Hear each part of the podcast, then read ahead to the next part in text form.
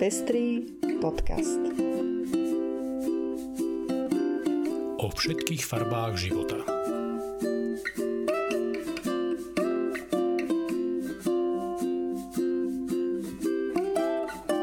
Vítame vás pri 52. vydaní Pestrých správ. Toto sú informácie, ktoré prinášame. Prezidentka Zuzana Čaputová diskutovala s rodičmi LGBTI ľudí. Církev v Nemecku reaguje na novú pravicu. Slovenskí extrémisti predkladajú obdobu Orbánovho zákona. Nemecká vláda komplikuje využívanie cirkevného azylu. Maďarsko už postihuje za šírenie obsahu o LGBTI ľuďoch. Manželský pár z Holandska bude súťažiť na Olympiáde v Tokiu. Ja som Lucia Plaváková. A ja som Ondrej Prostredník. Nájdete nás aj na portáli Patreon. Ďakujeme, že viacerí z vás už podporujete náš podcast a tešíme sa, že vám záleží na šírení osvety v oblasti ľudských práv a ochrany menšín. Ak sa chcete pridať k našim podporovateľom, nájdite si náš profil na patreon.com. Srdečná vďaka a príjemné počúvanie.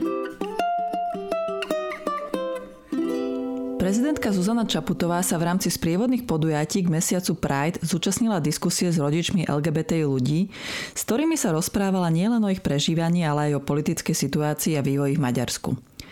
Rodičov LGBT ľudí v diskusii zastupovala Zlatica Márová, Elena Martinčoková, Pavlina Fichta Čierna, ktoré iniciovali aj petíciu, ktorá bola reakciou na návrh Kotlobovcom namierený voči LGBT ľuďom. Okrem nich v diskusii vystúpila Dagmar Horná a Valdemar Švábenský, ktorý už niekoľko rokov organizuje festival transrodovej kultúry Svet podľa Gabriela na počas svojho transrodového syna. Prezidentka v diskusii ocenila angažovanosť rodičov a ich prístup k rozmanitosti svojich detí. Je úžasné, akým darom ste pre svoje deti. Všetci vieme, že nie každé dieťa sa stretne s takýmto pochopením, prijatím, bezpodmienečnou láskou, ktorú ste svojim deťom dokázali dať. To je to najviac, čo ste pre ne dokázali urobiť. Nezostáva iba veriť, že takýchto rodičov bude stále pribúdať. Pomoc alebo podporu môžu nájsť aj v Združení rodičov a priateľov LGBT ľudí, ktorých e, skupinu môžete nájsť na Facebooku. Teológia musí reagovať na v Európe čoraz vplyvnejšiu politickú platformu známu ako Nová pravica. Vyhlásil to predstaviteľ Nemeckej evangelickej cirkvi pre otázky kultúry Johann Heinrich Clausen. Novej pravici ide o to, aby si privlastnila kresťanskú tradíciu a bola vnímaná ako konzervatívna, uviedol v rozhovore pre agentúru EPD. Nová pravica prepája konzervativizmus s pravicovým extrémizmom, pracuje s kresťanskou rétorikou a oslovuje ľudí naprieč konfesiami od tradičných katolíkov a luteránov až po slobodné evangelikálne cirkvy. Pritom veľmi šikovne pracuje s odôvodňovaním svojich politických pozícií aj náboženským jazykom. Klausen je tiež spoluautorom knihy Kresťanstvo sprava, v ktorej analizuje teologické pozície novej pravice.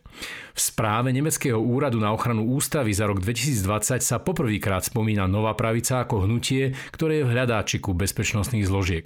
Súčasťou novej pravice sú aj rôzne politické zoskupenia pracujúce s konceptom národnej identity. V ich teologickej argumentácii sa objavuje spochybňovanie ľudskej dôstojnosti ako teologického pojmu a odmietanie liberálnej demokracie – Faktom je, že stopy tohto uvažovania možno sledovať už dlhšie aj v slovenskom politickom prostredí a oficiálni cirkevní predstavitelia tento trend nie že nekritizujú, ale ho dokonca svojimi postojmi podporujú a vnímajú ako reprezentáciu svojich hodnôt. Poslanec Miroslav Urban, ktorý sa do parlamentu dostal na kandidátke LSNS a aktuálne pôsobí v strane Republika, ktorá sa pri svojom vzniku tvárila, že sa dištancuje od nenávisného extrémizmu Kotlebovcov, predložil do parlamentu návrh zákona obdobný nedávno schválenému Orbánovmu zákazu informovania ľudí do 18 rokov o inej sexuálnej orientácii či rodovej identite. Podľa tohto návrhu má byť pre osoby mladšie ako 18 rokov zakázaný obsah, ktorý zobrazuje sexualitu alebo podporuje odchylku od rodovej identity určenej pri narodení zmenu pohlavia a homosexualitu. Rovnako návrhuje v zákone o rodine zaviesť povinnosť rodičov a každého, kto sa podiela na výchove dieťaťa, chrániť práva dieťaťa na vlastnú rodovú identitu určenú pri narodení. Odlenúc od toho, že tento návrh je pojmologicky a odborne úplne popletený, je hlavne neakceptovateľným zásahom do slobody prejavu a zásadným spôsobom ohrozuje seba prijatie a duševné zdravie ľudí do 18 rokov. Pri hlasovaní o ňom je možno očakávať, že k fašistom sa tak ako to už býva zvykom, pripoja aj poslanci a poslankyne z klubu Olano či Smerodina. Keby náhodou tento návrh prešiel, môžeme sa aspoň spoláhnuť na slova pani prezidentky, ktorá jednoznačne povedala, že takýto zákon by nepodpísala a keby sa k nej po prelomení veta vrátil, tak by ho poslala na ústavný súd. Stále však dúfam, že tieto kroky nebude musieť podniknúť a zákon bude zastavený ešte v parlamente. Prax cirkevného azylu, ktorá je rozšírená vo viacerých západoeurópskych krajinách, sa v Nemecku stáva čoraz častejšie predmetom reštrikcií zo strany vlády. Z 300 azylov poskytnutých cirkevnými organizáciami v roku 2020 udelil nemecký úrad pre migráciu len 8 azylov. Podľa dávneho práva môžu v cirkvi na pôde kostolov a svojich zariadení poskytnúť utečencom ochranu pred vyhostením. Toto historické právo uznáva aj súčasný právny poriadok Nemecka a umožňuje cirkvám poskytnúť utečencom ochranu v prípadoch, keď sa nazdávajú, že ide o stav núdze alebo mimoriadnej tvrdosti zákona.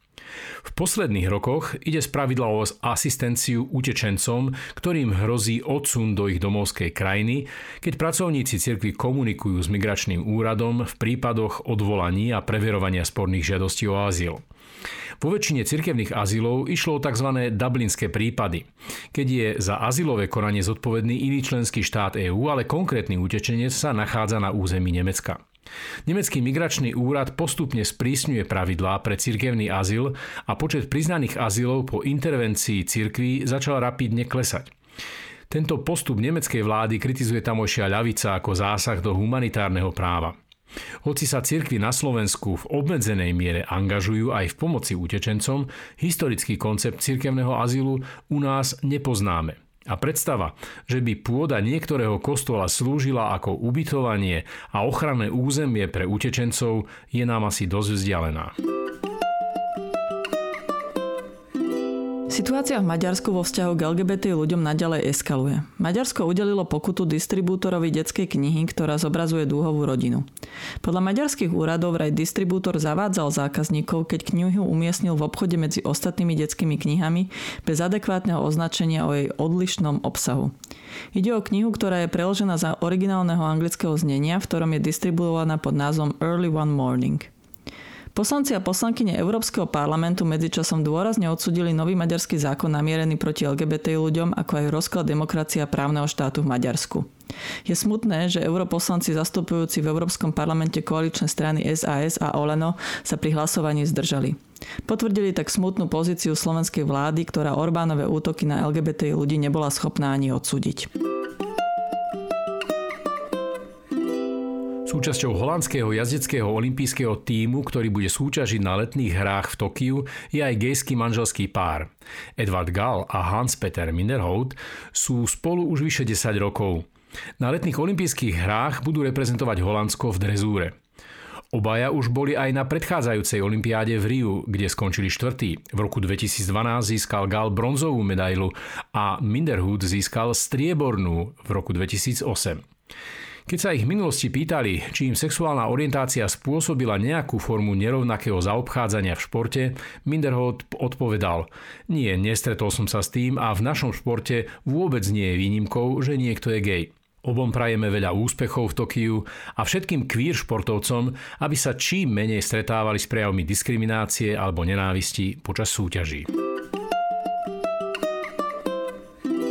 Najbližší týždeň sa v rámci mesiaca dúhového Pride Bratislava uskutoční pestré spektrum sprievodných podujatí. V útorok 13.7. o 18.00 sa môžete zúčastniť diskusie, ktorá sa bude venovať téme inkluzívneho umenia a kultúry, pričom kurátorka zbierok moderného a súčasného umenia SNG Alexandra Tamásova si pripravila sedmičko kvír umeleckých diel zo zbierok SNG. Diskusia bude prebiehať naživo v priestoroch SNG a bude aj streamovaná online na sociálnych sieťach SNG. V útorok 13.7. sa môžete zúčastniť aj workshopu OZ Duhové rodiny, v rámci ktorého sa môžete dozvedieť o rôznych cestách k duhovej rodine na Slovensku. Podujatie bude prebiehať v priestoroch Novej Cvernovky. Vo štvrtok 15.7. sa môžete prísť porozprávať so zakladateľmi Fondu pre podporu LGBT plus komunity v nadácii Pontis o spôsoboch a možnostiach podpory LGBT komunity na Slovensku. Neformálne stretnutie sa bude konať v teplárni a počas večera sa o pohodovú atmosféru postará talentovaný spevák Erik Žigmund. Sladké občerstvenie bude v režii Žiraf Bakery a úvodný drink od teplárne.